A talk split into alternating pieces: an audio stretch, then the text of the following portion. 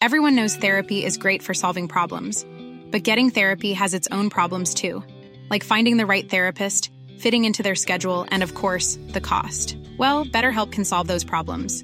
It's totally online and built around your schedule. It's surprisingly affordable too.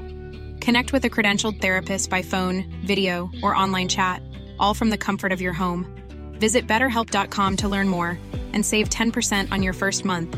That's BetterHelp H E L P.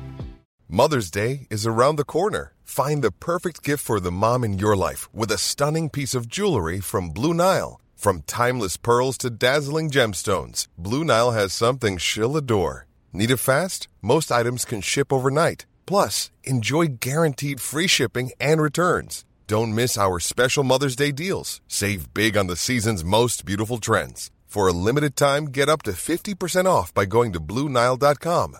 That's BlueNile.com. There's never been a faster or easier way to start your weight loss journey than with PlushCare. PlushCare accepts most insurance plans and gives you online access to board-certified physicians who can prescribe FDA-approved weight loss medications like Wigovi and Zepbound for those who qualify. Take charge of your health and speak with a board-certified physician about a weight loss plan that's right for you. Get started today at plushcare.com slash weight loss. That's plushcare.com slash weight loss. plushcare.com slash weight loss. Nabigyan na po ba kayo ng bulaklak, madam? Oo, nabi- Hindi nga ako binigyan eh. Meron na ba Parang kayo, may, ma'am? parang may tampo kayo, ma'am. Mga immortal, I'm Stanley Chi, your host for the Underpaid Podcast. We talk about work-related topics in a light manner na parang nagchichismisan lang tayo sa pantry. It's a pro-employee podcast na siguradong relatable sa lahat ng nag-opisina, pumapasok man, medics, o work from home. So subscribe to Underpaid and enjoy the show. Good evening mga immortal. Welcome to the Underpaid Podcast. I'm your host Stanley Chi. Kasama ko si Makoy Pare, Madam HR, and Papi Lexter. Ah, mga paps, kumusta kayo? Madam HR, anong balita sa inyo? Hello. Hmm. Okay, Okay na okay, Papi Stanley. Ayos naman. Oo, ah, ang episode natin ngayon is about online learning in the Yun, Philippines. ma- dami ano dyan, dami mga arlig dyan. Mainit na mainit na topic yan, Stanley. Oo, Na, napakabilib ko talaga sa'yo. Yan yung napili mong topic. Siguro, mabangis yung kinuha mong guest ngayon. Eh, Siyempre, Hindi alam tayo mo, mapapahiya.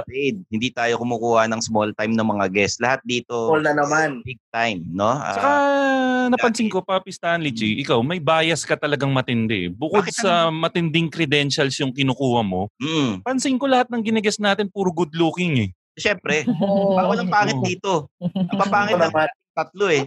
Tayo lang yun. Kasi, kasi Tayo- hindi tayo kagwapuhan. tayo eh. Kailangan kumuha na tayo ng mga good looking Oo, na kailangan guest. may yung mga guest natin. Wala naman nanonood kung pangit pati guest natin. Kailangan maganda lahat. Grabe naman kayo, hindi naman. Sige, ano kami, acquired taste kaming dalawa ni Makoy. Oo. Oh, si Lex, ano naman, iba Si naman. Lexter, Lex, may cheat code si Lexter habang buhay na cute si Papi Lex eh. Oo. Yung lamang niya cute. sa atin eh. Ito si Papi Lex kasi hindi natutulog tuwing hapon to. Oo. Oh. Oo. De, pero sige, Papi Lex, Yes. ikaw ba mag-agree ka sa akin na yung credentials nitong guest natin sobrang ibang level? Talagang, natin. kumbaga, ito yung basihan ng sa topic na to, isa siya sa mga dapat Oo nakausapin naman. natin. Mm. Oo naman. Kaya ma, ano yan. O, Papi Stan, pakilala mo na. Kilala na natin. Ano, nakapang-nginig. Saka nakakatintig balahibo yung guest natin. At, Oo. Nakakalimutan Kailangan na natin- Hindi parang, naman. parang magandang gabi bayan, yung parang horror episode. Ano ka ba? O, o, Sta- Stanley Chi, ikaw na bibigyan ko ng assignment. Bigyan mo kami ng magandang pasakalya dito sa guest natin. Ha? yan. Hindi mo yung Alam nyo, um, kasi pag bigatin yung guest, hindi naman kailangan basahin yung napakahabang introduction. Ito lang ang sasabihin ko. She's from the University of the Philippines College of Education, Professor Elenita Ke, or Ma'am Len. Yan. Yes.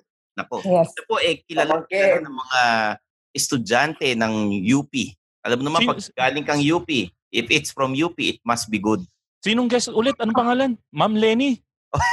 Dilawan ka, Stanley Chi. Dilawan ka. Bakit?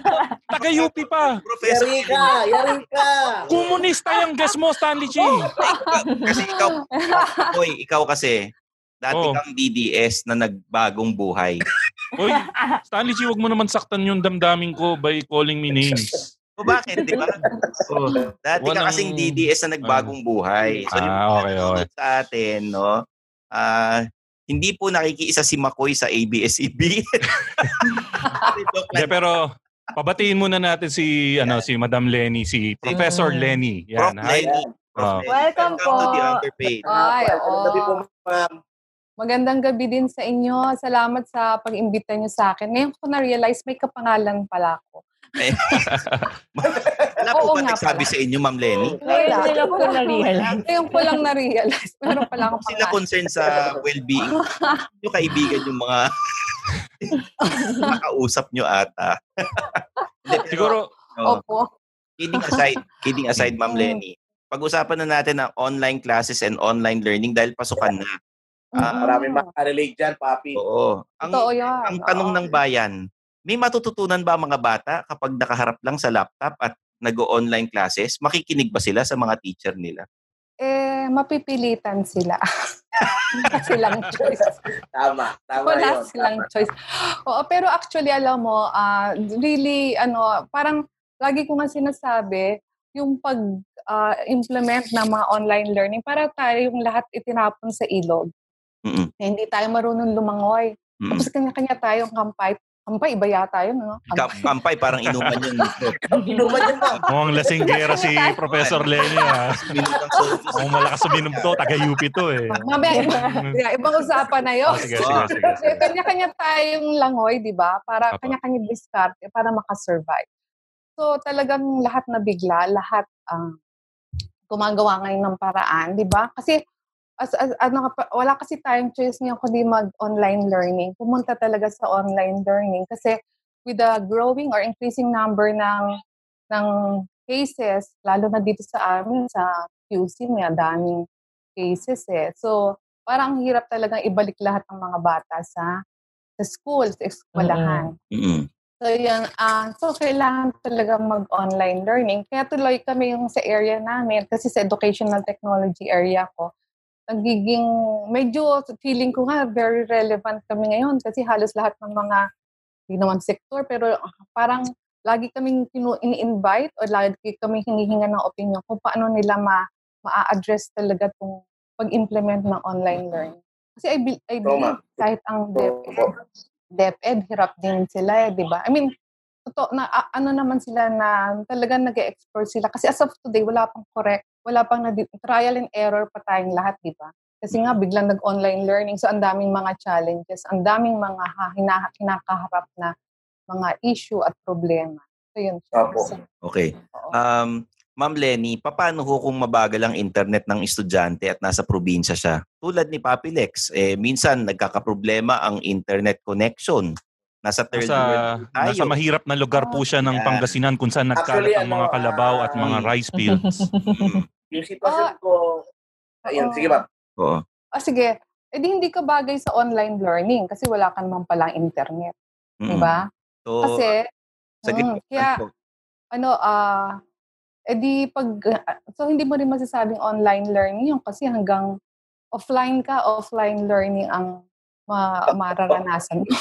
Oo. offline learning kasi, Asynchronous ma'am, maging asynchronous yung learning. correct, o mga modules lang, mga modular Mm, lang opo. yung, Mm. yung ano mo, yung mga, mga pwede mong ah yat maka-attend kasi ano ka ah, meron kasi ka akong anong tawag doon meron kasi akong siguro before nung COVID crisis meron akong research doon sa mga remote rural villages Apo. doon iba-ibang ano sa Mindanao sa Visayas tsaka sa yun, sa Luzon tapos doon ko nga nakita na yung mga challenges niyan mahina internet mahina kahit signal nga ng ng phone yung mga Apo. phone Ultimo gadget ma'am, yung gamit na telepono, kailangan may Oo. specification na mataas yung RAM, memory, parang Yes. gano'n para mabilis yung Oo. internet.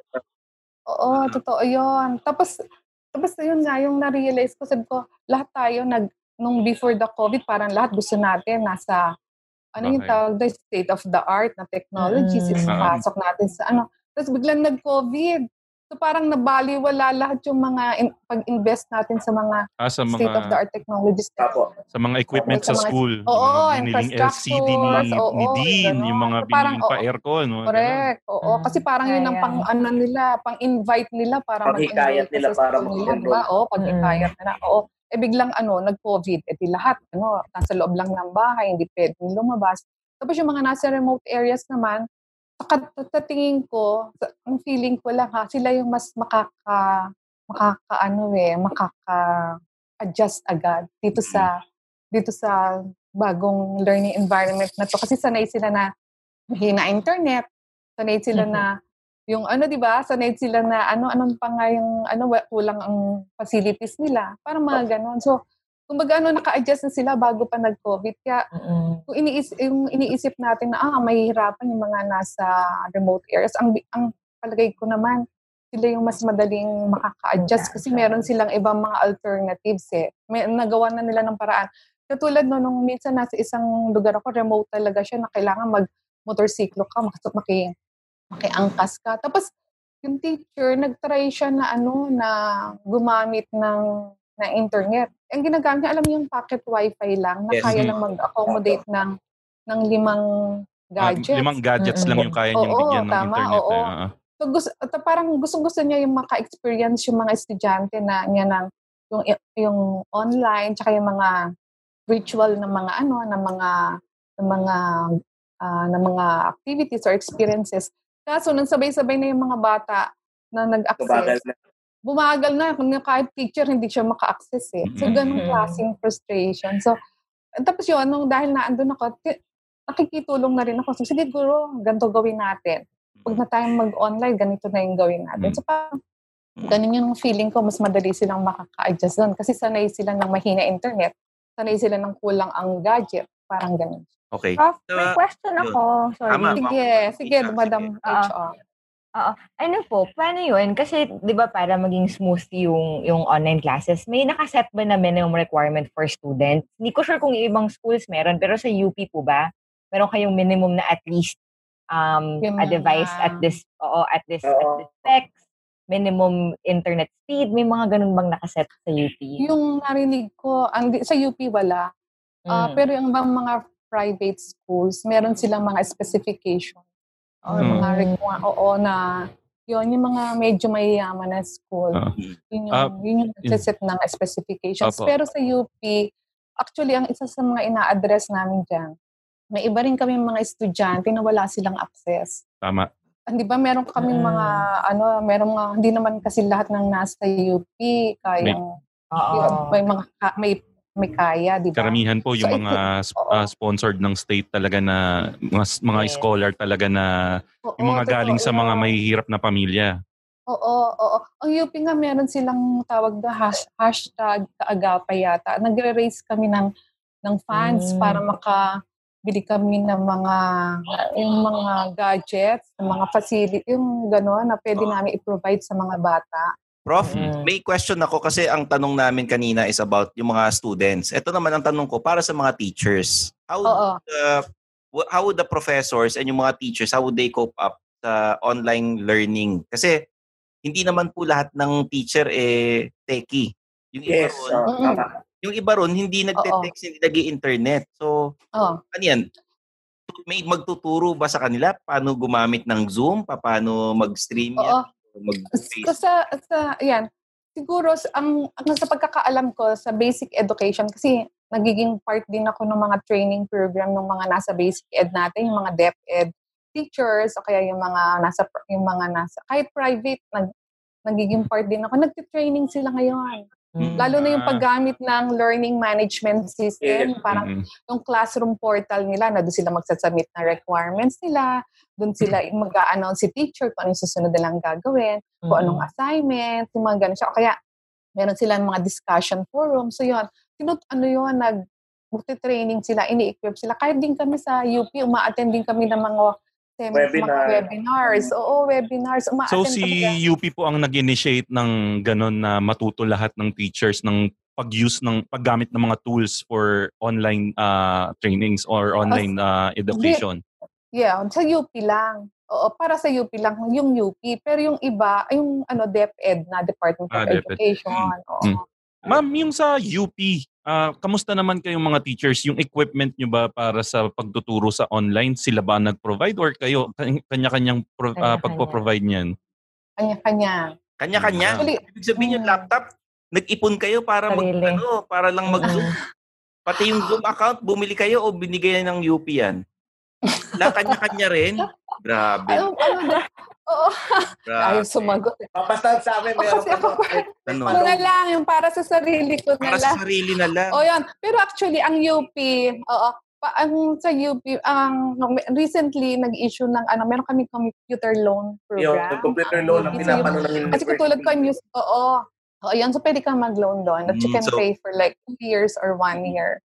Parang yun. Facebook Pwede now, yun. pay later. Parang study now, pay later. Parang ganun. Stanley Chi, Oo, nagre-reklamo ka ba? Oo. Nagre-reklamo ka ba, Stanley Chi? Bakit? Bakit? Ah, Hindi naman, komunista ka siguro, kaya ka nagre-reklamo. Pero problema na nila yun. Wala ka ambag. Naawa Anong ambag mo? ambag. ko. Di ba? Ang ambag mo. Anong Hindi ka naman, hindi ka naman Pilipino eh. Di uy ah. Pilipino Ibalik niyo ah. yung Spratly sa amin, Stanley. Ikaw, ba't Amerikano yung apelido mo ngayon? Oh, hindi ka rin Ay, Pilipino eh.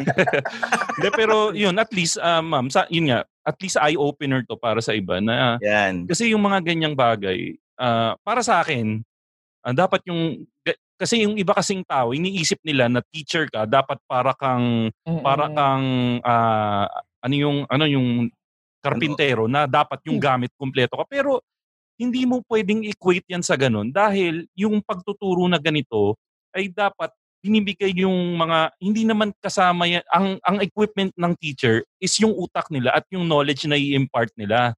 Yung mga ganitong bagay na yung computer internet yan ay kasama dapat dun sa mga ah, pasi, ah, mga Yung mga ah, pinaprovide dapat siya ng eskwelahan eh. Oo, private, para diba? Makapagturo sila no? ng Para- maayos. Oo, kasi yung mga yung ito sabay-sabay tayo lahat na sinabak sa online learning. Hindi lang estudyante ang at parents ang natutu nag-aaral ulit, pati yung mga Hmm. teacher nag-aaral ulit. Oo, mismo. So, Oo, totoo yun. I saw yung Ang- mga photos Ay, sorry, ng mga ibang ano, ibang students na may pasok na ngayon sa mga private schools, no.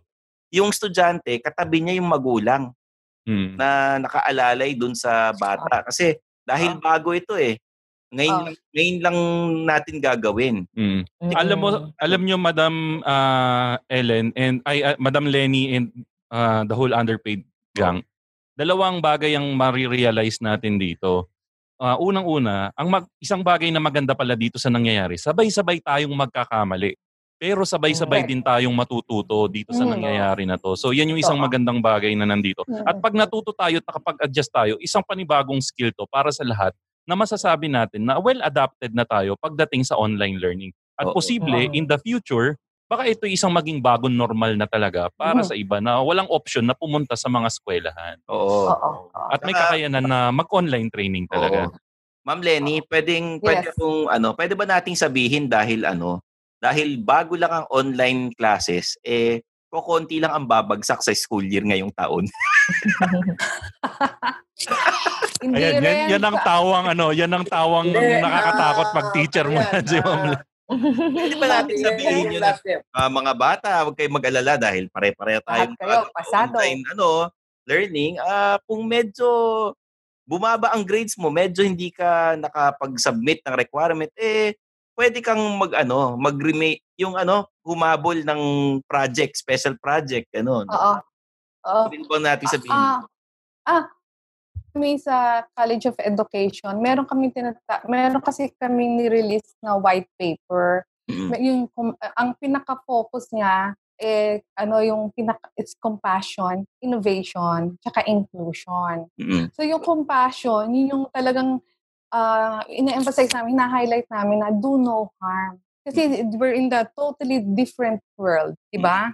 Ibang-iba na yung world natin ngayon. So, eh, as much as possible, if we we do, we don't give more stress sa mga bata. Mm. So, nung, anong, di ba, na-lockdown agad tayo, March 15 yata doon. So, Yes. syempre, hindi pa tapos ang semestre. So, ang ginawa namin, hindi namin, ano, we try, kasi meron naman kaming mga contact numbers sa mga student namin. Hindi namin sila pinulit, o yung assignment mo, hindi mo pa sinabit, ganyan, ganyan. Ginawa namin, kinumusta namin sila, o kumusta ka? Nasaan ka ngayon? Gano'n siya. O ano, anong, ah, anong mga challenges? Meron bang mga, mga, na, yung nagkaroon ng problem about COVID? Yung, ang tinawag, ang tawag na ito, kumusta? Tapos, yun lang, yun lang ginawa namin. Kinumusta lang namin sila. Wala na kami, o hindi mo sinabit yung assignment mo, hindi ka nakakuha na exam. Tapos kailangan by di redesign namin yung aming syllabus. Mm. In such a way na, magko, na hindi kami magkakos ng additional stress sa mga Mm. estudyante Okay. namin. Okay. Tapos yung final requirement namin, siyempre sabi nyo nga kasi, di ba, ano, ga, nasa Universidad ng Pilipinas, hindi pa rin, do hindi pa rin namin binaba yung, ano, yung level ng, Mm. ano, yung, kung ano yung standard Yung oh, namin. standards, Yung ah. standard pa rin, Mm. yung pa rin yung standard namin, pero in a more, you know, more compassionate na Okay. paraan na. Mm. Pero yung pa rin yung ginamit naming criteria, yung ginamit Mm. namin rubric sa pag-assess ng kanilang ano mga requirements. Curious lang ako, Prof. Parang naman- Bumaba ba yung ano, enrollment rate ngayon? Nung kumanti ba estudyante Yun, nag-enroll? Mababa. Doon kami papunta eh. Sa sa UP kasi, hindi pa kasi kami nag-enrollment eh. Para sa Ah, hindi pa. September Okay. pa. Pero Pero, actually, ano, bumaba siya. Oo, actually, yung, yung mga, kasi may mga kaibigan ako mga school owners eh. Mm-mm. Ano sila, halos 50% lang ang Laki. Oo, yung iba. 50%. Pero nagbigay, si, si UP, ma'am, hindi naman, alam ko, medyo subsidized yung Oo. tuition fee ni UP. Oo. Nagbababa ng tuition si UP considering na hindi na magagamit yung facilities and people will be uh, will be studying from home. Did UP will uh, does UP have plans on cutting down on tuition fees? Tuition. Actually, kasi ang mga undergraduate na pumapasok yan, di ba? Walang nababayaran. Oo. Libre Kasi yun, libre. Libre na sila, oo. So hindi hindi na wala nang wala na sigurong pagbababa. Ang nagbabayad na lang ngayon yung mga graduate students. Ah, Sa ganun mga pala. private, Ah. siguro ang tinanggal yung miscellaneous. Yun lang. Ah, magugulat ka. Magugulat ka. May Meron mga pa rin? eskwelahan pa rin Hindi. na Ah, naniningil pa pa rin ng miscellaneous fee. Nandyan yung laboratory fee, nandyan pa rin yung PE fee, computer fee. Not all, not all. O, yun ang pinagtataka ko na hindi pa rin tinatanggal yun ng ibang eskwelahan. Pero, kung iintindihin mo rin, Stanley Chid, yung mga to- mga eskwelahan na to ay mga businesses at kailangan nilang magstay afloat.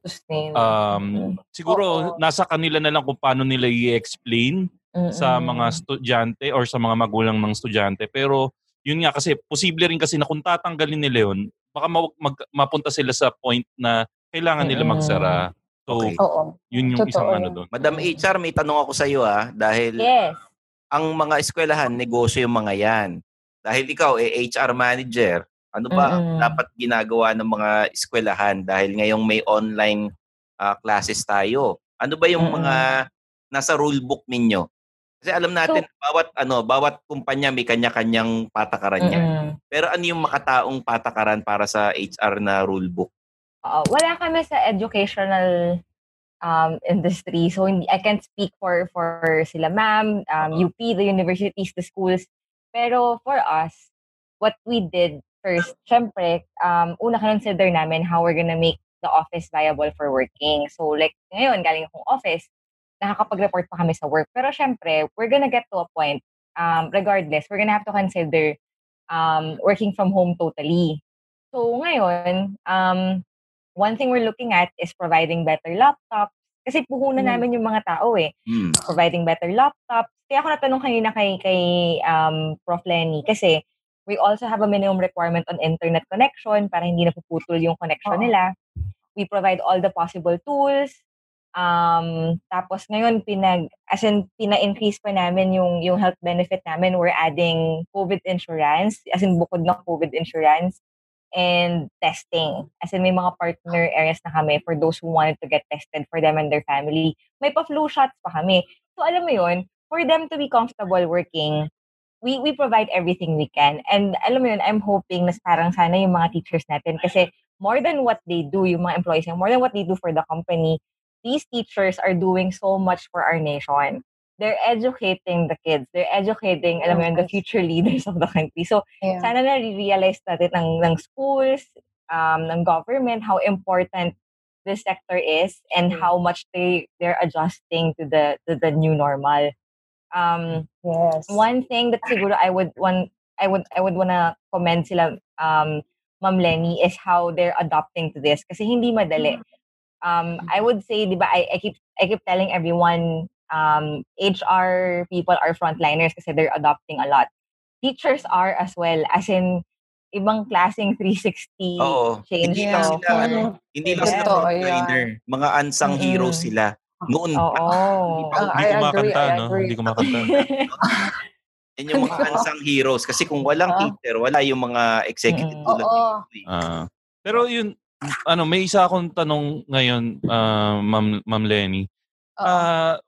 Ano sa tingin niyo yung part hardest part of uh, being a teacher with everything that's happening right now Mm-mm. para sa opinion mo sa from yun nga syempre ikaw yung teacher sa perspective ng isang teacher ano yung hardest part siguro kahit si Lex mamaya sagutin niya rin being siya isang Mm. teacher din pero unahin natin si Madam Lenny yung yun nga po yun yung tanong ko Um, ang naiisip ko kasi, ah, alam mo, sa totoo lang, wala naman parang mahirap sa mga guro eh. Parang lahat kaya. ki- Ano yun ba? Parang kahit anong challenge na ibato mo dyan. Gagawa Ang ng galing paraan. galing ng oo, nagagawa at nagag... Ako, believe ako, lalo na doon sa ating mga DepEd teachers or yung mga kahit mga private school teachers, kahit anong challenge ang ibato mo dyan sa kanila, magugulat ka nila. They can even li- live above pa dun sa uh, expectations mo sa kanila. Totoo yan. Pero Actually, yung mga oo, bulletin board ng sa mga classroom sila gumagawa, di ba? Yung hindi marunong mag-drawing, Mm. magaling Oo. mag-drawing eh. Saka bakit kahit ng teacher pag nag-drawing ng bilog, sobrang saktong-sakto, bilog talaga. pag nag-drawing sila ng Praktisado na yun. ito talaga, no? Parang, Oo.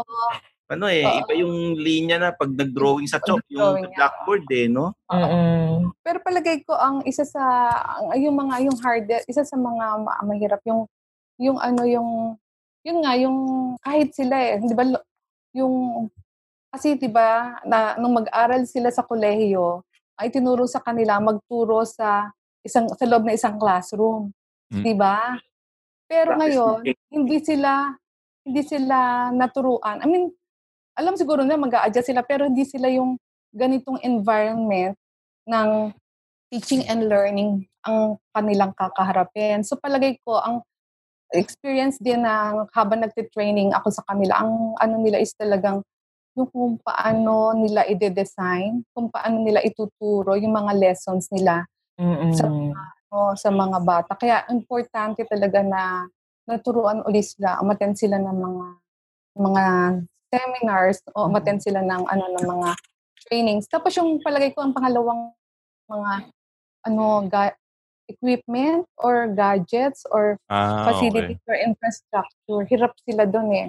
Mm-mm. Kasi n- nakakita nga ako ng teacher, di ba yung mga nasa provinces, kailangan pa nilang pumunta sa gilid ng daan. Nakita niyo ba yon? Nakita yung sa gilid ng daan para lang makasagap ng signal. Kasi meron silang Okay. required na webinar na kailangan nilang umattend. Yung ganon. So yun. Tapos yung, yung siguro yung mga laptops nila, ah, hindi ganun ka, ah, anong tawag doon? Hindi ganun ka-advance yung, ano, hindi ganun advance or hindi sapat model, no? Oo. hindi sapat or hindi, yung hindi siya yung talagang required or pwede Yung ideal. address Mm-mm. ng mga technological oo yung ideal kasi syempre siguro yung mga teachers na yan may mga anak din yan siguro na gagamit ng kanilang ano Yes. so marami maraming ano pero ano pero sa sa ano ng sa paningin ko ano yun nga yung pag-adjust nila sa bagong environment ng pagtuturo kasi kailangan pa nila i-redesign ang kanilang mga lesson plan Mga lesson Diba? plan, oo. Ah, Oo, sa bagay. i-redesign nila Eh, okay, si Papi Lex, ikaw Papi Papi Lex, bilang ikaw ah, yung field mo sa music, ano yung mga ways or adjustments na gagawin mo para makapagturo ka ng ah, music? Kasi syempre kadalasan yan pag sa music, ewan ko ha, siguro Hmm. i-guide mo yung kamay, i-guide mo yung tamang tama, pagpalo. Eh paano mo gagawin ngayon yan eh remote session na ngayon? Actually, yun yung pinaglalaban namin nung meeting. Kasi nga, sa university namin, pinayagan yung ibang colleges na mag-lab. Ibig sabihin, pumunta sa laboratory para gawin yung ano. For example, dentistry, Ah, tapos may ibang courses.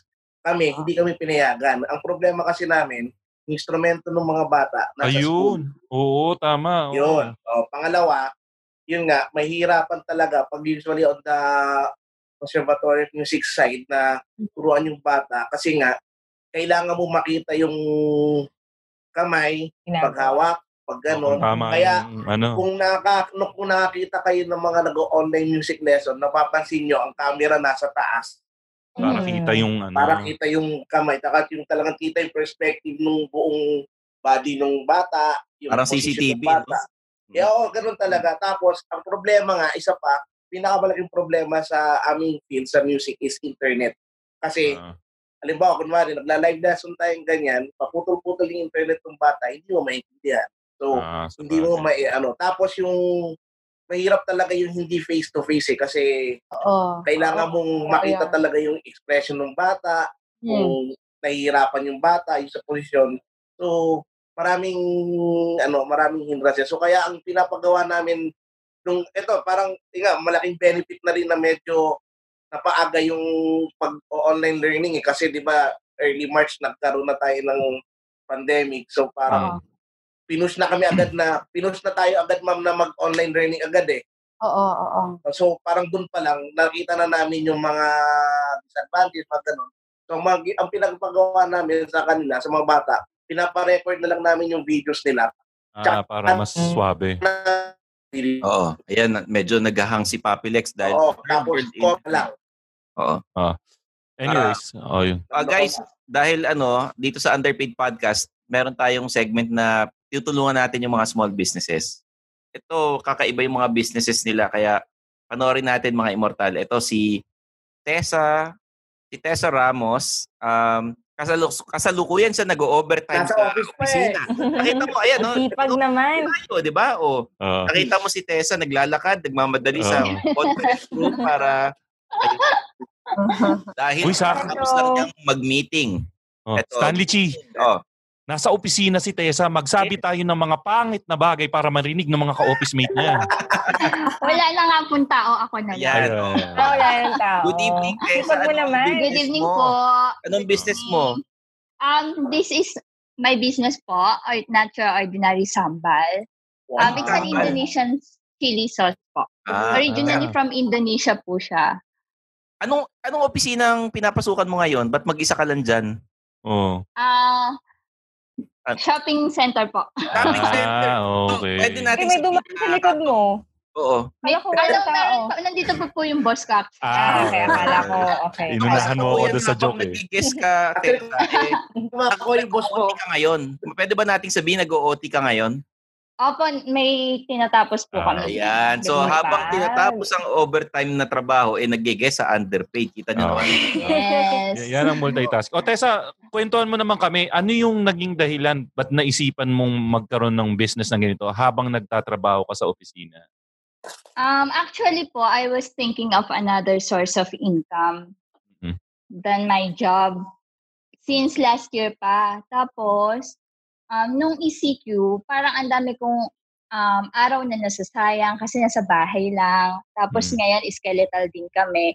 So, nag-isip ako ng nag-isip hanggang sa inisip ko kung saan saan ako pumuntang country. Tapos inisip ko doon kung um, inisip ko ano yung mga natikman kong food Ah, na pwede kong gawin dito. Tapos, naalala ko tong sambal, sobrang nagustuhan ko siya. Sa Indonesia ko siya natikman. Mm. Mm-mm. mm. Tapos, kinabukasan, bumili agad ako ng ingredients. Di ako mapakali. Gusto kong gawin. Kahit na Kasi ano, ko- kahit na GCQ, kahit na ECQ. Kahit bukas ka. GCQ, pumunta ako ng grocery, bumili ako ng ingredients. Hanggang sa tinry ko siya, ayun, ah, hanggang sa mag-come up ako sa tamang lasa na tikman ko talaga sa Indonesia. So, yun, Ah. eto na po siya. Magkano isang Ano? bote ng sambal? This is 160 pesos only po. Teka lang, Stanley Okay. Chi, bago muna mag-promote si Tessa. Tessa, para sa isa, Po. ba- kasi baka masayang yung pag-promote mo. Para sa isang tanga na katulad ko na hindi pa nakakapunta sa pinanggalingan niya. Ano ba yung sambal? Yeah, chili. Um, eh, di ba? Um, Indonesian chili sauce po siya. Ayan. Chili paste po siya. Ah. Ang difference po niya sa mga um, chili garlic, um, hindi po siya kasi ma-oil. This is, uh, Sarap yan, dinurog po talaga siya na pure Mm. chili. Ah, okay. Pure O sige. chili po. Yan. Sige, tirahin mo na Mga yung Hindi, yan. mga Indonesian mahilig sa maanghang. Ang Pag pumunta ka sa fast food sa Indonesia, sambal ang makikita mo, hindi Ah. gravy. Ah, naalala Yes ko na po. sa KFC nga, yan nga daw yung meron. O sige. Okay. banatan mo na, Tessa. Ibenta mo na sa amin yung sambal mo. Oo. Okay guys, um, bili po kayo ng Natural Ordinary Sambal. Follow our Facebook page po, Natural Ordinary Natural Ordinary Sambal by T. And Instagram account po is Sambal by T. This is 100% organic po, no artificial flavors added. um, no preservatives added. Pure chili po siya. At talagang Ayun. mapapasipa po kayo sa sobrang anghang nito. So kung may kaaway ka, Okay, pwede namin padala expiration ng ganyan. Ilalagay namin sa Ang pagkain. naglalast po siya until um, three months po. Okay. Ah, akala ko while sur- surprise, surprise, surprise. slice. Ah, okay, okay. Ano, ulitin mo lang yung Instagram, medyo hindi naintindihan eh. So, ano nga Okay ulit po, Instagram is Sambal by T at Sambal by T. Ah, By T. okay. By P or by key? By Tessa. Ah, by T. By T. Po. By T. Ah. Okay, okay. Sige. Okay, Okay. maraming salamat, Tessa. ha? Thank you. Thank you po guys for Thank having you. me here po. Maraming Okay. salamat. Okay. Salamat. Ingat ka. Salamat. Good luck sa business. Okay. Thank you, thank you. Hmm. Okay, our next business owner ay si Nicoy Merced. Si Nikoy. Nicoy, Ay. Seryoso? matutuwa kayo sa ginawa ni Oh. Nicoy. Ah, hi, Nikoy. Hello. Ay, hello Nicoy, po. kumusta? Anong reklamo mo, Nikoy? Hindi Anong tutulog. problema? Ay, hindi ba? Sorry, sorry, sorry. Ano ang business mo, Nicoy? Pakikwento mo sa amin. Ah, ah. Ah, yung business ko po, ah, dun sa page ko na Art of DCM, ah, gumagawa po ako ng mga art commissions. Parang papadrawing lang po. Ah, so kung Tapos, gusto ah, namin magpa-drawing ng kahit ano, Mm. gagawin mo. Ah, Magkano Opo. ang drawing na ginagawa mo? ah, yeah, dun sa ano ko po, sa page ko makikita niyo naman dun. Pero yung meron kasi ako yung chibi art, yun yung parang pinaka ginagawa ko madalas. Pinakamabenta Parang- sa'yo.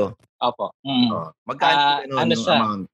yung pag solo ka, ah 400 yung colored version. Tapos pwede rin naman na parang black and white line art lang, 250.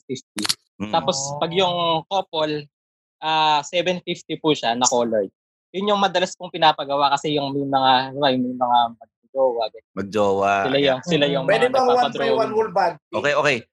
Nikoy, tatanungin ko lang, pag si Papi Yes. Lexter ba nagpa-order sa'yo, discounted rate ba? Oh, kasi Mm, kalahati lang oo. yung ano eh. Kalahati lang. Hindi, ano naman po Pwede yan. ba, Eh, po. Siya ba ako sa one by one o two by two whole body? ano naman Hindi, pero- po siya, yung, Pero maganda yung Yung- gawa mo, Nikoy. ah. Thank you. Mm. ay, salamat Ganda. po, salamat. Galing, di ba? Oh. Thank you. Mm. Yun, ah, maraming salamat sa ginawa mong ah, chibi version ng Underpaid Podcast. Mm, Ni Kuya. yun po, ah, ini-invite ko po kayo na i-follow po yung page ko na Art of DCM. Sa Facebook po siya. Tapos sa Instagram, A lot can happen in three years, like a chatbot may be your new best friend. But what won't change? Needing health insurance. United Healthcare Tri Term Medical Plans, underwritten by Golden Rule Insurance Company, offer flexible, budget friendly coverage that lasts nearly three years in some states. Learn more at uh1.com. Burrow's furniture is built for the way you live. From ensuring easy assembly and disassembly to honoring highly requested new colors for their award-winning seating, they always have their customers in mind. Their modular seating is made out of durable materials to last and grow with you. And with Burrow, you always get fast, free shipping. Get up to 60% off during Burrow's Memorial Day sale at burrow.com slash ACAST. That's burrow.com slash ACAST. burrow.com slash ACAST. Everyone knows therapy is great for solving problems, but getting therapy has its own problems too, like finding the right therapist, fitting into their schedule, and of course, the cost. Well, BetterHelp can solve those problems. It's totally online and built around your schedule. It's surprisingly affordable too. Connect with a credentialed therapist by phone, video, or online chat, all from the comfort of your home. Visit betterhelp.com to learn more and save 10% on your first month. That's BetterHelp H E L P. ah, same lang naman yung content niya, Art of DCM din. Tapos sa Instagram, yung Art of DCM, dire-diretso lang yung words. Sa Facebook, Mm-mm. ah, Art of DCM siya. Tapos, yun nga po, ah, kung may mga request kayo na pwede kayong magpa-drawing ng nga, yung mga chibi, illustration, anime style, ah, message na lang po ako dun sa page. Yun lang, sir. Pa- pakiulit lang, Salamat. VCM? Apo. DCM. DCM, Art of DCM. I-comment ko na lang po dun sa Ah, sige. comment section. Okay. Ah, Nikoy, ipapaalam ko sa iyo to ha. Ah, pwede ba Mm, namin po. gamitin yung ginawa mong artwork sa amin? Igagamitin namin sa logo namin sa Spotify Oo. Ay, sure, sir. Opo. para maipa- Yes po. makita ng buong bayan yung Mm. ginawa mong Sige po. illustration. Okay Ah. ba yun? Sige po. Okay Yun, lang po. Okay. Pero ulitin ko lang, Stanley Chi, kasi Oo. hindi masyado malinaw yung pagkakasabi ni Nikoy. Sa mga Mm, gustong mm. mag-follow, Art of Art of- DCM, Delta Yes. Charlie Mark. Yes. Tama? Mama. Opo. Tama po. So, pag i-follow nyo siya, pra- tinitingnan ko yung page niya ngayon, sinasabi ko sa inyo maganda yung mga Ah, nandun sa Hmm, Art nice, of salamat po, salamat. Yun, maraming Ah. salamat, Ganda. Nikoy. Ay po, Salamat, sige. Nicoy. Po, Thank po. Thank you po. At, at katulad ng mga sinasabi sa mga uh, show sa TV, more power. Kung may podcast ka naman, if, and if you want to check your rankings, mga sa Facebook, kung gaano karami na nanonood sa inyo, check out Podmetrics and use the promo code underpaid. Underpaid. Napakaganda ng Podmetrics na yan. Lalo na Oo, pag ginamit mo yung underpaid na na Promo code. promo code. Alam mo kung bakit, Stanley Chi? Nalaman mo na yung nalaman mo na yung statistics ng podcast mo. Nakatulong ka pa kay Stanley Chi and g- the underpaid gang pag Oo. ginamit mo yung underpaid na promo. O, ayan na si Sir Alan. eh. Yan na si Sir Hello Alan. po. Sir Alan, kumusta po po. kayo? Kumusta pong audio ninyo, Sir Alan? Okay na po. Ayun, nakarating na si Sir Alan. Pasensya na po. Ayun, Okay, okay lang, okay lang. Magandang gabi po. Alan, kwentuhan mo naman kami tungkol sa business mo, saka sa kamusta rin yung aso mo, kamusta siya? Ay, yung Hindi, okay lang, okay lang. Yan, Kwentuhan mo kami tungkol sa online business dati mo. po, dati po akong ano, um, sound system rentals. Okay. Ngayon po, nagkaroon po ng pandemic. Um, audio lights and sounds po kami, mga pambanda. Ganun po. Ngayon po, Pamilya na talagang- kasya. ngayon, ang nangyari po, ah syempre, wala nang pagkakakitaan. Nag-try po kami na mag-online palengke. Mm. Ayun. Ano yung mga online- binibenta mo sa online palengke na yan? lahat po ng klase ng mga fresh vegetables, um, fruits, lahat po yan, pati groceries po. Lahat ng Mm. prutas sa tsaka gulay sa bahay kubo, nandyan. Opo, nasa bahay ko po, kumpleto po yan. Pero po Ayun. ano po kami, um, o-orderin nyo po ngayon, kinabukasan po lahat ng deliver para sigurado pong lahat sariwa po. Mm. Ah. Akala ko dati ang trabaho mo parang pulis ka, parang ganun. Medyo kinabahan ako kasi mangot ka kanina. eh. hindi po, hindi po. Mukha pang badge yung nandito Oo niya. akala ko eh. Medyo Parang Oo nga tao po. yung ano eh. oh. Alan, saang areas ang covered nung ah, online business mo? Paranaque area lang po. Uy, Paranaque. Kami nag, Malapit sa Paranaque area po kami. Opo, tsaka po ang presyo po namin, hindi po nagkakalayo sa palengke po. Kaya may mga... Safe pa. ah, opo. Tsaka po halos lahat po ng dinideliver namin, maayos po yung packaging. Mm. Talaga pong nakaano po siya, para kang nag-shopwise, parang ganun. Okay, Ah, ayun. Marami po kayo, sir. Marami kayo. Um, dito lang kami sa bahay, tapos pagdating lahat ng sobra naming gulay, para yung ibang mga kapitbahay namin, dito na rin namimili sa amin. May palengke na rin ako sa loob ng bahay namin, Ah, sa okay. yan. garahe. Opo, para hindi na rin sila lalabas yung mga senior po, ganun. Mm, ayun. Para sa mga katulad ni Ma'am Lenny na hindi lumalabas kasi si Ma'am Lenny hindi naglalabas ngayon eh. Oo, kasi sa nga, yung sa area nila medyo delikado. So, Opo, opo, napakaganda niyan. Napakaganda nung Opo. ginagawa niyo Sir Alan. At least, ano, um, Salamat po. yun nga, yung sacrifice ninyo, Opo, totoo na po yun. kakatulong na kayo sa iba, tapos kayo, kumikita rin kayo. Opo, So, totoo po yun. So, Alan, kwentuhan kasama mo sa kami. binibenta, yung aso kasama sa binibenta niya yan. Pasensya na po. Yan, di ba? Parang ano eh, no? Pasensya mo na si Stanley, Parang breeder talaga yan. eh. ata eh, no? Oh. Breeder. Hindi, pero Alan, kwentuhan mo kami, paano nila kukontakin yung ano yung online palengke mo para pag-order sila sa Paranaque Um, area? Paano opo. ka nila kukontakin? Meron po kaming ano, um, pwede nyo kami check sa Facebook sa Popoy's Online Gulay. Opo, makikita nyo po doon at, at Popoy's Online Gulay at iba pa. Pwede nyo po kaming i-message doon at lahat po ng mga orderin nyo, sigurado po yun, lahat po yung kinabukasan. Ma-deliver po sa inyo ng sariwa po lahat. Okay. Opo. Um, para po sa lahat ng mga ayaw na po lumabas dyan, um, andito po kami para bigyan kayo ng magandang serbisyo at sariwang mga prutas at gulay. At sisiguraduhin po namin na lahat po ito ay garantisado, garantisado na malinis po. Grabe sabog. Delikado yung Garanti garas mo ni nga. Sabog. Oo nga. Muntik na nga po eh. Okay, sige. Opo. Maraming salamat, Alan. Santa Ana, Maraming good luck salamat sa po. inyong online palengke. Opo, salamat po. Yung, yung link ng Facebook page ninyo tsaka ng mga Opo, opo. website ninyo sa comment section ng video ng At- podcast. At Stanley Okay G, walang biro. Pinuntahan ko yung page nila. Maayos nga yung pagkakapak ng mga gulay. So, Salamat po. Salamat po. Salamat po. Salamat, salamat, Alan. Ha. Good luck sa Opo. negosyo mo. Ha. Opo, para, pasensya na po sa aso ko po. Hindi, wala ah. yun. Okay lang, okay lang. Okay lang. Thank. Thank you po. Thank you Ah, po, safe. ma'am. Ingat kayo.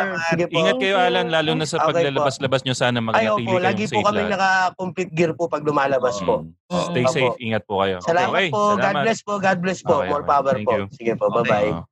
Huwag mo kaming aawayin, ha? okay, okay. Okay, mga immortal. Nakaabang na. Importante ang mag-save, pero bakit marami ang walang ipon? The answer is because we don't spend enough time in learning practical financial strategies. This is Fitz Villafuerte, a registered financial planner, and I'm inviting you to listen to the 80% podcast, kung saan tuturuan ko kayo kung paano yumaman. So join me and let's talk about personal finance on the 80% podcast. Hi, this is Roy Sigalar from the Research Department at First Metro Securities and host of the Philippine Stock Market Weekly podcast featuring timely and relevant discussions on the Philippine stock market and economy in the hope of providing investing and trading guidance to Filipinos. New episodes every Tuesday and as always, your future first. Hi mga macho at sexy chismosa. Ako nga pala si Makoy, ang inyong corporate slave. At ako nga pala si Ingo, ang inyong corporate lucky. Nabalitaan niyo na ba yung pinakabagong chismis? Nandito na kami ngayon sa Podcast Network Asia. Oo nga, kaya samahan nyo kami sa longest Longest? running Ay, yung pinakamahaba? comedy podcast sa buong Pilipinas. Di ba pag longest, yung pinakamahaba? Oo pare, tayo yung pinakamahaba. Ang Macho Chismisan. Dahil ang tunay na macho, Chismoso. pag longest ba, tayo rin yung pinakamatigas? So, ah, Ma'am Lenny, unahin ko na yung tanong ko. Bakit Ah. lahat ng mga estudyante sa UP mayayaman na, pa-English-English, Oo. mga sosyal? Di puro di kotse. Hindi nagko-commute, di ba? Ang daming kotse sa UP, ba't ganun? Actually, yun nga, for a time, naging problema nga yung parking sa UP eh. Yan, lapad-lapad na ng UP. Ma'am, naubusan ng parking doon. Oo, naubusan ng parking. Nagka, minsan nagkakaaway pa nga sila. yung nag-uunahan doon sa space, ganun siya. Mm. Kasi minsan may, merong faculty na faculty area na doon lang kami, na faculty lang pwede mag-park. Minsan mapapansin namin, pati mga estudyante, kaya tuloy nagagalit yung ibang mga faculty. So, ibig sabihin, ganun nakarami talaga yung, yung may kotse. Pero ma'am, nagkaroon po ba ng bakit studies? Bakit nagkaroon ng influx ng mga well-off students ah, compared to da- dating pagkakaalam sa UP na ang karamihan ng nag-aaral sa UP ay yung mga nasa Scholars. Oo, ah, mga scholars at nasa lower ah, bracket ng ano ng ah, financial. Siguro opinion ko lang to ha. Kasi, ah, di ba sa UP naman, hindi ka basta makakapasok pag hindi ka nakapasa ng UPCAT. Di ba? Nung oo. Tinake ko yan. test. Oo, mas malungkot diba? ako nung tinake ko yan. Tapos hindi naman, tapos ang naiisip ko lang, siguro kasi yung yung paraan na natuto yung mga may, nasa mga, mga schools na medyo may kaya. Siguro yung paraan din kasi syempre yung mga nasa provinces naman hindi kung ano yung equipping na ginawa sa nung mga nasa sa, city, hindi katulad nung nasa provinces. Sabagay. So yun, oo. Kaya tuloy, parang feeling ko, oo nga no, parang ma- marami, marami talaga mayam. Tsaka, minsan nga narinig ko sila parang makonyo-konyo na rin, naiinis na ako, hindi ka Yeah, dude pare. Yeah. Talaga, oo. Let's dude. go eat at Mang Larry's and get some Okay. isaw there. Hindi ko Yung alam kung yung mga taga-Ateneo nagpunta ng UP, tapos tumambay doon. Di ba ganun yun? Oh, Hindi pala taga-UP. Hindi, Stanley. Hindi, Ayun, may naisip akong teorya. Siguro kasi nga, when you have good money, you have the chance to study at a better school, uh, mga Mm. private. At syempre, siguro si UP naman, Oo. ma'am, hindi naman sila nagdi-discriminate din siguro sa Oo. financial. Oo, Kasi oo, baka kasi pag tinanggihan nila yung mayayaman, sabihin, nagdi-discriminate sila sa mayaman. Pag tinanggihan naman nila yung mahirap, nagdi-discriminate sila sa mahirap. So, Oo. open na for everyone. Ganun siguro. Mm-mm. Oh, Yung pero free education talaga Free of may care. factor. Yun. May, may factor siya. Pero alam mo, meron ding, kasi ano, ah, yung sa admissions director namin, natatanong ko yun sa kanya, eh paano yun, di ba parang disadvantage naman yung mga nasa provinces kasi hindi naman sila nakakuha ng ganong gandang edukasyon o kalidad na edukasyon as Mm-mm. compared sa mga ano sa mga nasa city. Sabi sabi niya, hindi meron din namang percentage na binibigay para sa galing sa mga provinces na ganyan. Pero hindi lahat, siyempre depende pa rin yun kung nakaabot sila dun sa quota or doon sa required grade. So pag hindi ka pa rin nakaabot doon, kahit merong percentage na binigay ang UP para doon sa particular region na yon or sa mga disadvantaged areas niya, pero hindi mo pa rin naabot yung grade na requirement. Na, kasi bawat isang college may grade yan eh, may grade requirement yan eh. Lalo na, syempre, engineering, di ba? O kaya mga sciences, may mga ano yan eh. May mga, yung tawag nila quota course. Pag hindi ka nakaabot doon, hindi ka mailalagay doon. So kahit meron kang slot na binigay doon sa province na yon hindi mo pa rin naabot yung quota na college na yon, hindi Wala ka pa rin Mm. sa'yo. Naranasan ko yung, ah, familiar ako dyan sa quota course kasi tandaan ko nung nag-apply naman ako doon sa UP din.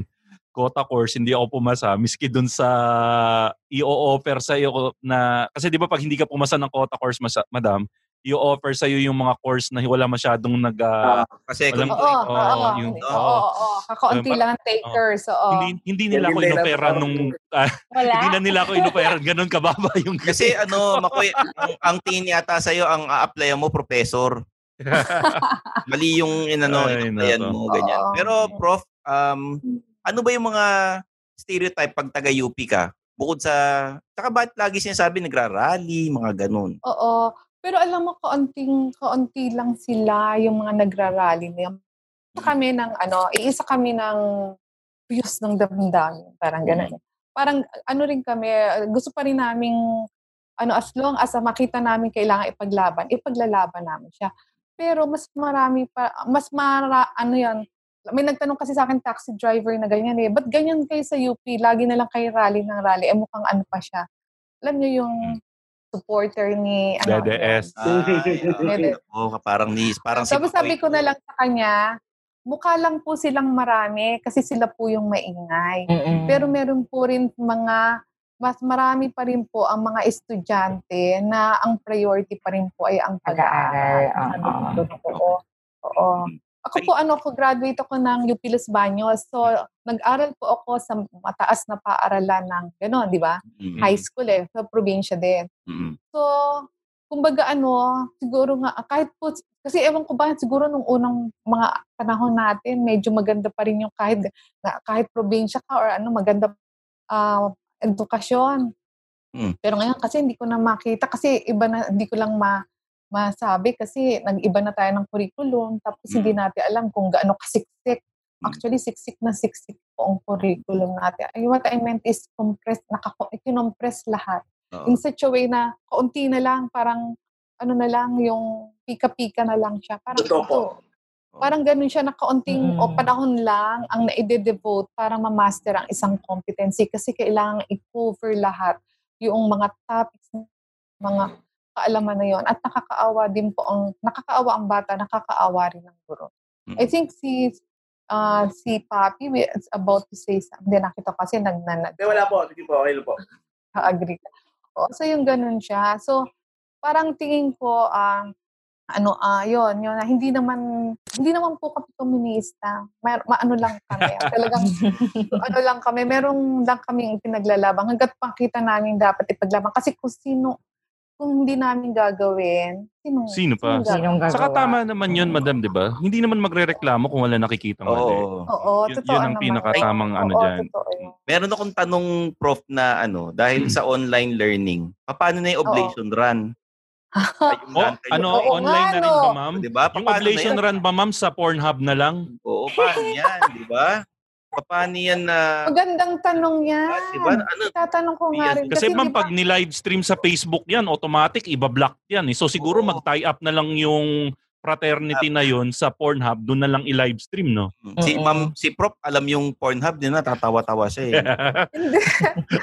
Kasi nga, na, biglang naisip ko, kasi ngayong December, Ah, merong normally, Hmm. before ng Lantern Parade, Oo. nag, ah, ano yan sila? Nag, Oblation run. Ano, ano nga pong, frat- ano nga pong run. fraternity yan, madam? Apo. Ah, apo, apo. po, Pakisabi po ang nagtatanong eh, kami po sa Underpaid Podcast. Paano oblation run? Baka gusto mo imbitahin sila minsan. I can, siguro. Ah, pwede. Di ba?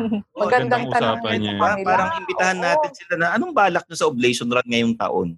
Mm.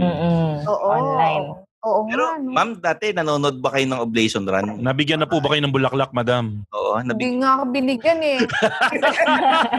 Pero nanonood Parang kayo, may, ma'am. parang may tampo kayo, ma'am. Parang Pero alam baby mo- fairness si mama. Nagkaroon ba ng pagkakataon na ano, na tumatakbo yung mga lalaki sa Oblation Run, nakilala niyo yung isa ron kahit nakatakip yung muka? Kasi may Ay, tatoo kaya Palagay may... ko, pa rin. Uy, si ano yun? O, di sabihin nila, ay si ano yun na, hindi naman pala, ano, mad, ano lang pala, maliit lang pala. Winner. Ako, alam nyo ah. Tumakbo ba ang problema, ano, mama? Pag ikaw yung tumakbo papilex, ikaw Diba? yung makikilala. Oo, baka hindi na makilala. Lugi si Papi Lex eh, pag sumali siya. Pag tumakbo to, makikilala mo kaagad eh.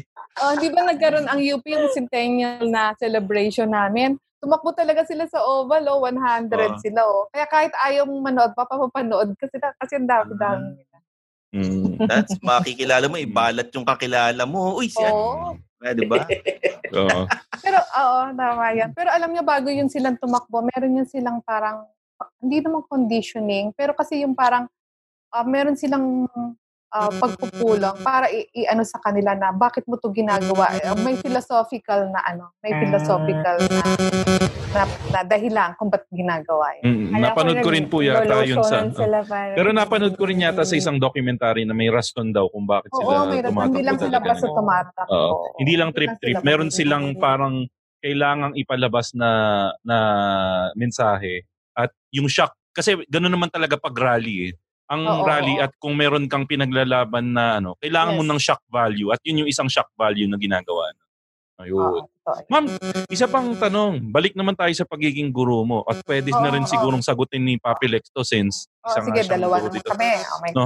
Ma'am, ano yung main reason at na-push kayo sa pagtuturo? Kasi alam naman natin na hindi naman ganun kalaki ang bayad sa pagtuturo Hmm. at napakahirap ng challenges ng pagtuturo. Ah, Oo. kayo ma'am, ano yung main reason ba't napunta kayo sa pagtuturo? Ah, kami po ay pamilya ng mga ano, ng mga educators.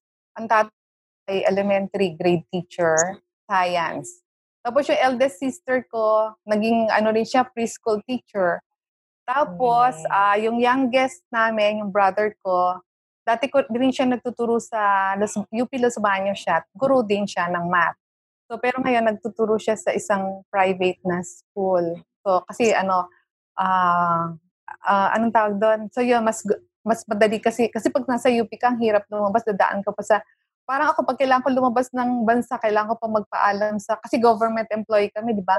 Hingi ko pa ng travel authority, yung ganun. Eh, yung brother ko medyo nagsiserve siya sa parents ko na nasa abroad. So, kailangan niyang mag, mag ano, mag yung at on call siya. So, kailangan lumabas, mag- kailangan niya lumabas agad. Hindi na niya kailangan humingi ng permission doon sa ano. Kasi nasa private. So, yun. Pero, yun ang ano, naging, ano kami, pamilya kami ng mga educators. So, yun, sa aming magkakapatid, ako yung talagang ano, merong puso sa pagtuturo. Nagkukwento nga yung kapatid ko eh, kahit nung maliit pa ako, ang, ang mga estudyante ko, yung mga aso namin, yung pusa namin, tapos na-check ako na, ng attendance, yung mga ganun siya. Yun nga, tapos, yun. Tapos naging, yun na, yun na talaga, kasi, pero for a while, naging, hindi ako naging, kasi graduate ako ng community broadcasting sa UP Los Baños. So, una kong work sa public relations office, mga ganun siya. Pero siguro dahil talagang naka, ano ako, naka-destined ako na maging isang guro. So, nagkaroon ako ng pagkakataon na mag-retire yung isang faculty ng UP na teacher ko. Sabi niya sa akin, di ba Lenny, gusto mo maging teacher? Sabi ko, oh ma'am, sige magre-retire ako. Tapos i ipapasok ko yung application mo. Tapos pag natanggap ka, kasi mahirap din pong pumasok sa UP eh, na maging guro. Mahirap din maging faculty. Pero yun, so, so since 2005, naging nagtuturo. 2005. Wow. Ma'am, paano na pala tayo, ano? Ay, Ah. paano namin malalaman kung ibabagsak mo yung isang estudyante? Eh, actually, ka sana. Hindi po ako, as much as ano, mauunawaan ko ang dahilan mo kung bakit hindi ka nakakasabit ng requirement, bibigyan at bibigyan kita ng pagkakataon. Kasi po naniniwala ako, wala namang estudyante na bobo or ano. May, may kanya-kanya po. yung mga, oo, may mga kanya-kanyang ano, galing yan na kailangan mo lang silang tulungan para ilabas nila yung galing nilang. So yun nga, pero kasi may ibang mga faculty sa UP, sabi, ayan, sila hindi yan nagbabagsak eh. So hindi, nag-incomplete lang ako. Mm. Parang kumbaga hindi mo magawa yung requirement na yan, edi bibigyan kita ng chance na tapusin mo yan, bigyan kita ng kung ganun siya. Kasi, una muna kasi tinatanong ko siya, what's your reason? Bakit hindi mo Hindi naman ako nagagalit agad kasi hindi ka nakakomply Halimbawa, ang reenactment po, Ma'am Lenny, eh ganito. Ang ang reason eh halimbawa ang reason ni James Reed na na ngayon eh ma'am kasi lasing kami kagabi kaya di kami nakagawa ng requirement. Paano? Ah, mas magagalit ako noon, hindi kasi nila ako sinama. Ganun. Ah, yun. Pero teka, Stanley G. Babagsak kita. Oh, oh. Si, si Madam Ma, sumasama kayo sa mga estudyante niyo. Yung, mag- kamusta ba ang mga relasyon niyo sa mga estudyante niyo? Ano relasyon ano ka? Ano ba Oh, ano? bakit- oh. Gusto Oh, Stanley G, napakadumi, napakadumi ng ano Ay. mo eh. Oh. Hindi. Hindi alam mo, ang, kasi ano, ang karamihan, kasi nag, ang, dati kasi nagtuturo ako na undergrad, pero ngayon puro mga graduate students. Ah, Oo. so medyo halimbawa, Oo. mga matured pagtapos, na. Oo, pagtapos na yung finals, sabihin nila, Ma'am, lika, ano tayo, yung, anong tawag tayo, punta, ewan ko kung familiar. Tubater. Oo, hindi ko, basta, halika ma'am, nom tayo, nom, nom. O sige, Ma'am, tomato cake tayo. Ganun. Okay yan. Ma'am, from area tayo, Yeah, sa area 2. Basta yun, yung mga ganun siya. So parang, ano, they can, ano, basta may, ano na, basta nabigay ko na yung grade nila. So, Mm. tama na. Okay yan na from Kasi baka mamaya- undergrad ngayon underpaid na ang mga Mm. Oo, kasama. ano, oo, oo. Teka lang, Stanley G, nakalimutan na natin si Papilex. Papilex, ikaw, ano yung naging rason para maging Oo. teacher ka? Actually, ano eh, wala naman talaga sa, ano eh, pero doon tayo napunta. Ewan ko kung ganun din. Kung para sa akin, ang kalagihan ng isang teacher, makita mo nakatapos yung bata, okay na sa iyo. Mm. Parang Teka, teka, teka lang, Papilex, linawin ko, sinong bata yung nakatapos? Yan eh. Estudyante, Brad. Estudyante. Ah, estudyante. Oo, Speaking of bata, Ma'am Lenny, rampant ba Oo. yung ano, nagliligawan yung teacher tsaka yung student? Rampant ba yung ganun? Nung araw ah, nung araw. Alam ko ngayon, very ano, very Oo, strict ngayon. very strict na po. Very Hindi strict na- ngayon, bawal na ngayong ganyan. Oo, Pero nung araw, very rampant pa yung ganun. Wala pa akong na... Eh, teka. Ah, siguro nung ano ako, nung college ako, may ganun na, meron akong na, meron yung teacher ko at saka yung kaklase ko. Kaya Ah, naging mag ano sila, Oh. nagka-boyfriend, girlfriend sila. Tapos ngayon sila na ang mag-asawa. mm, Oo, yan. So yun, mukhang meron din. Meron, meron pala. Meron pala akong Meron, no? ano, instance na Meron. meron. meron. Ikaw ba, Pilex, ilang Meron. estudyanteng napagdiskitahan mo? Wala, puro puro barako ng estudyante ko, papi. Ah, talaga? O puro wala walang babae, puro barako eh. Hindi mo na try yung ano, hindi mo tinanong yung ano, kwarto o kwatro, hindi mo tinanong sa estudyante mo. Hindi mo gano'n. Oh, Grabe yun. May bakod, may ka ganon, ah. Napakadumi mo, Stanley G. Ay, si ano, si Papilex. Magdadali tayo. Gusto eh. Oh. Nung panahon mo, Papilex, hindi, never mong ginawa yun, ha?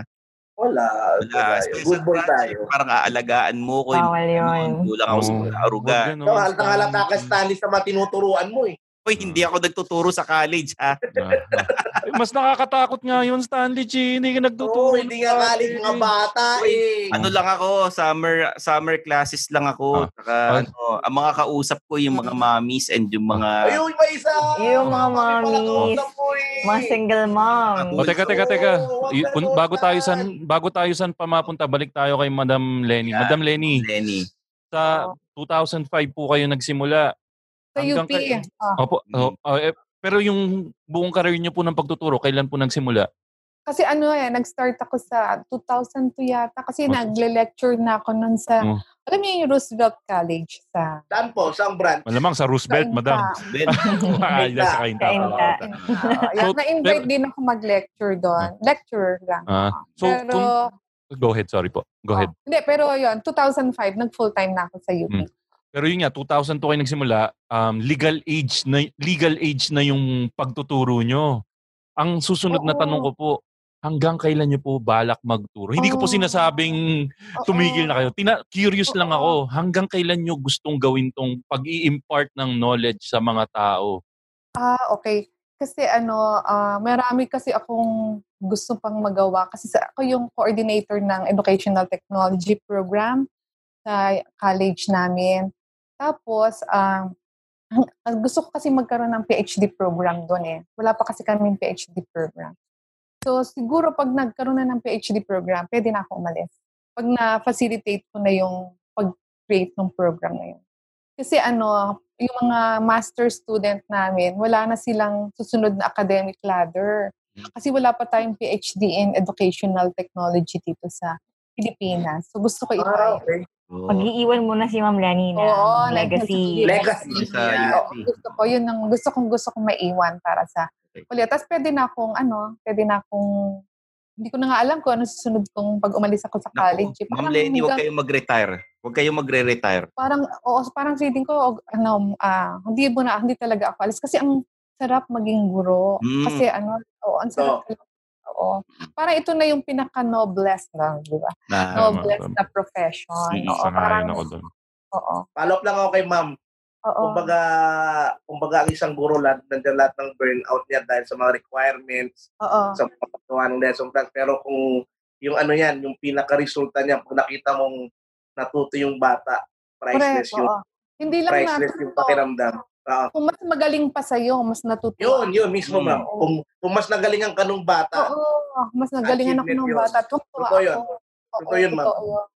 Ah, ma'am, kaya nga si- oh oh, yes ma'am, to wrap up the episode, no? Anong Yes. mapapayo nyo sa mga magulang at estudyante na mag o, magsisimula sa online classes? Online Bukod sa kailangan eh mabilis ang internet at meron kayong laptop. Oo. Oo, importante kasi Diba? So ang maipapayo ko sa magulang kasi ang ano eh to share lang with you pag uma mayroon ako na attendan na isang parent na session tapos in-express talaga nila yung fears nila, anxieties. Actually, tanong pa nila ako, Ma'am, ano sa tingin mo yung best practices na meron yung school para maging confident kami na matuturuan nila ng maayos ang aming mga estudyante. So, ganun yung mga fears nila. Sabi ko na naman sa kanila, kaya nga po, actually, ah ko ang mga guru po ay ngayon eh kasalukuyang nagsasanay ng, ng kung paano nila matuturuan ng husto ang inyong mga anak sa bagong normal ng edukasyon. So wag ho kayong mag-worry kasi po ang gagawin at gagawin po lahat ng guro ang kanilang makakayanan para po kung ano yung mga dapat matutunan nila, yung mga competencies nila gagawin. At sinabi ko rin po na, hindi ba kumbaga ano, dati may physical classroom, ngayon meron ang tinatawag na learning, ano yung cla- port, ano, classroom portal or learning management system, yun yung kanilang virtual classroom na ano na, tanong pa nga ng mga teacher, user-friendly po ba yun? Eh, paano po kami? Hindi naman kami teki. Eh, sasabihin nyo, kami yung magsasubmit ng grades, eh, sasubmit ng assignment, mga ganun siya.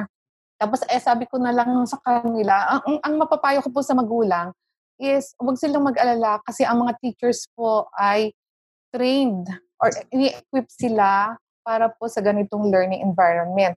Kung dati po, eh, ang mga teachers, ang 80% kasama nila ang mga bata. Ngayon, parang mga magulang na ang kasama nila most of the time, 24-7. So, ang magiging role po ng teacher ngayon is facilitator sila at sila po ngayon ang support ng mga, ano, I can assure po ang mga teachers, I mean, ang mga parents, ready po, ang inihahanda po ang mga teachers ngayon sa pag, ano, sa, sa pagsuporta sa mga magulang.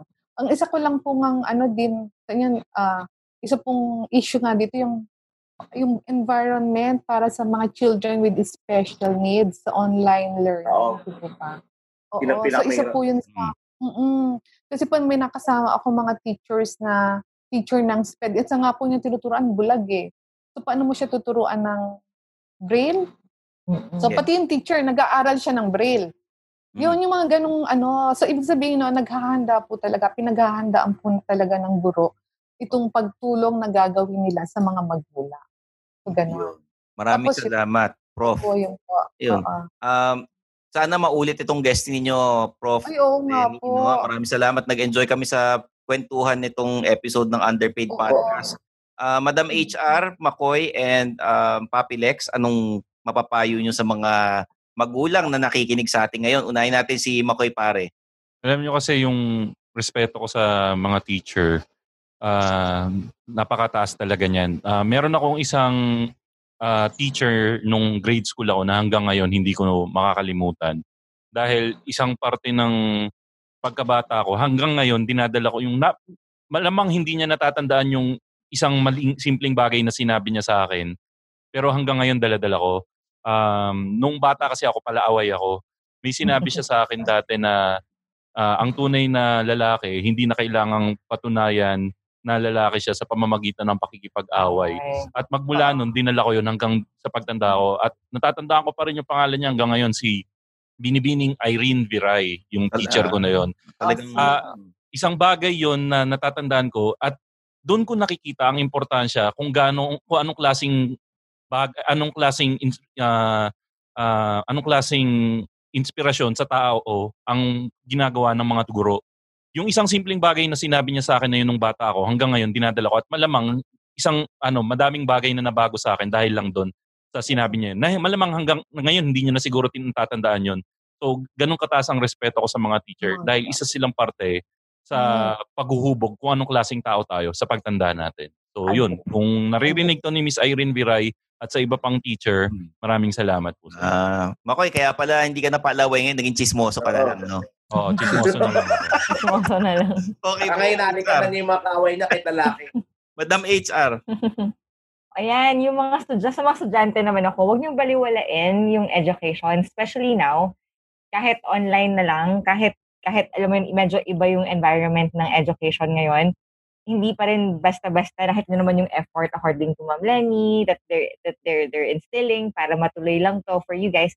And yung mga estudyante, syempre, para sa future nyo din, hindi dahil naka-lockdown, mag-mobile legends na lang tayo sa bahay, um, yung parents nyo rin, alam mo, they're taking so much effort getting you guys everything that you need to be able to to, to study kahit naka-lockdown, kahit naka-quarantine tayo. So, don't take um, your education for granted kahit nakaganito tayo ngayon. Okay. Maraming salamat, Madam HR Papi Lex. Ayun.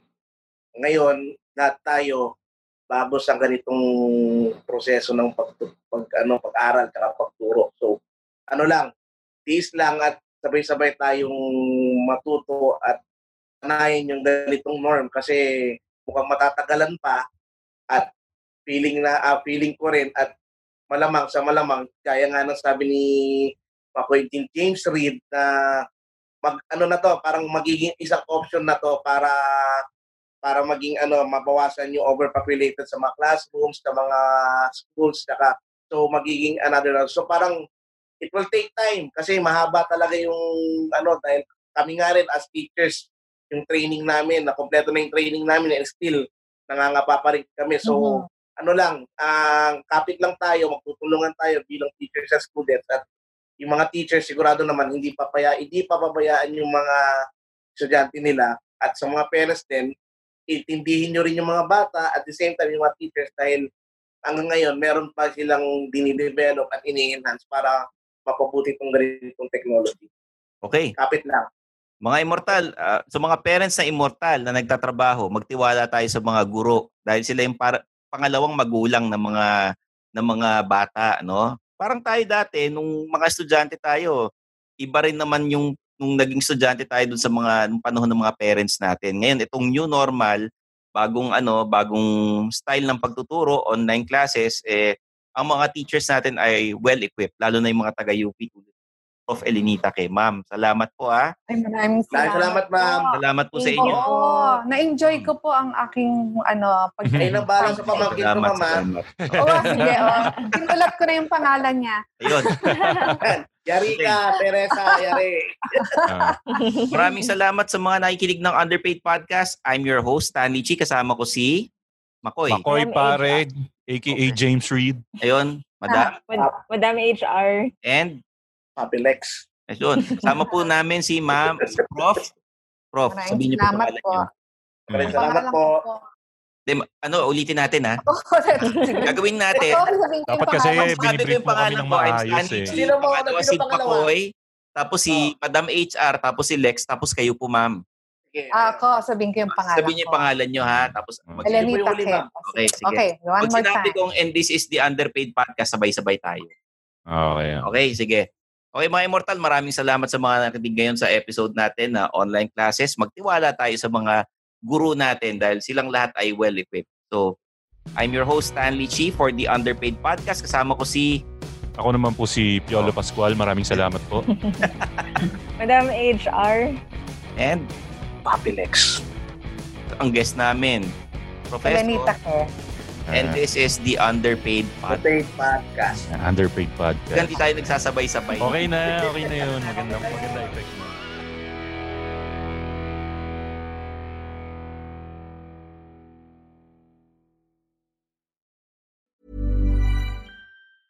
Even when we're on a budget, we still deserve nice things. Quince is a place to scoop up stunning high-end goods for 50 to 80% less than similar brands. They have buttery soft cashmere sweaters starting at $50, luxurious Italian leather bags, and so much more. Plus, Quince only works with factories that use safe, ethical, and responsible manufacturing. Get the high-end goods you'll love without the high price tag with Quince. Go to quince.com/style for free shipping and 365-day returns.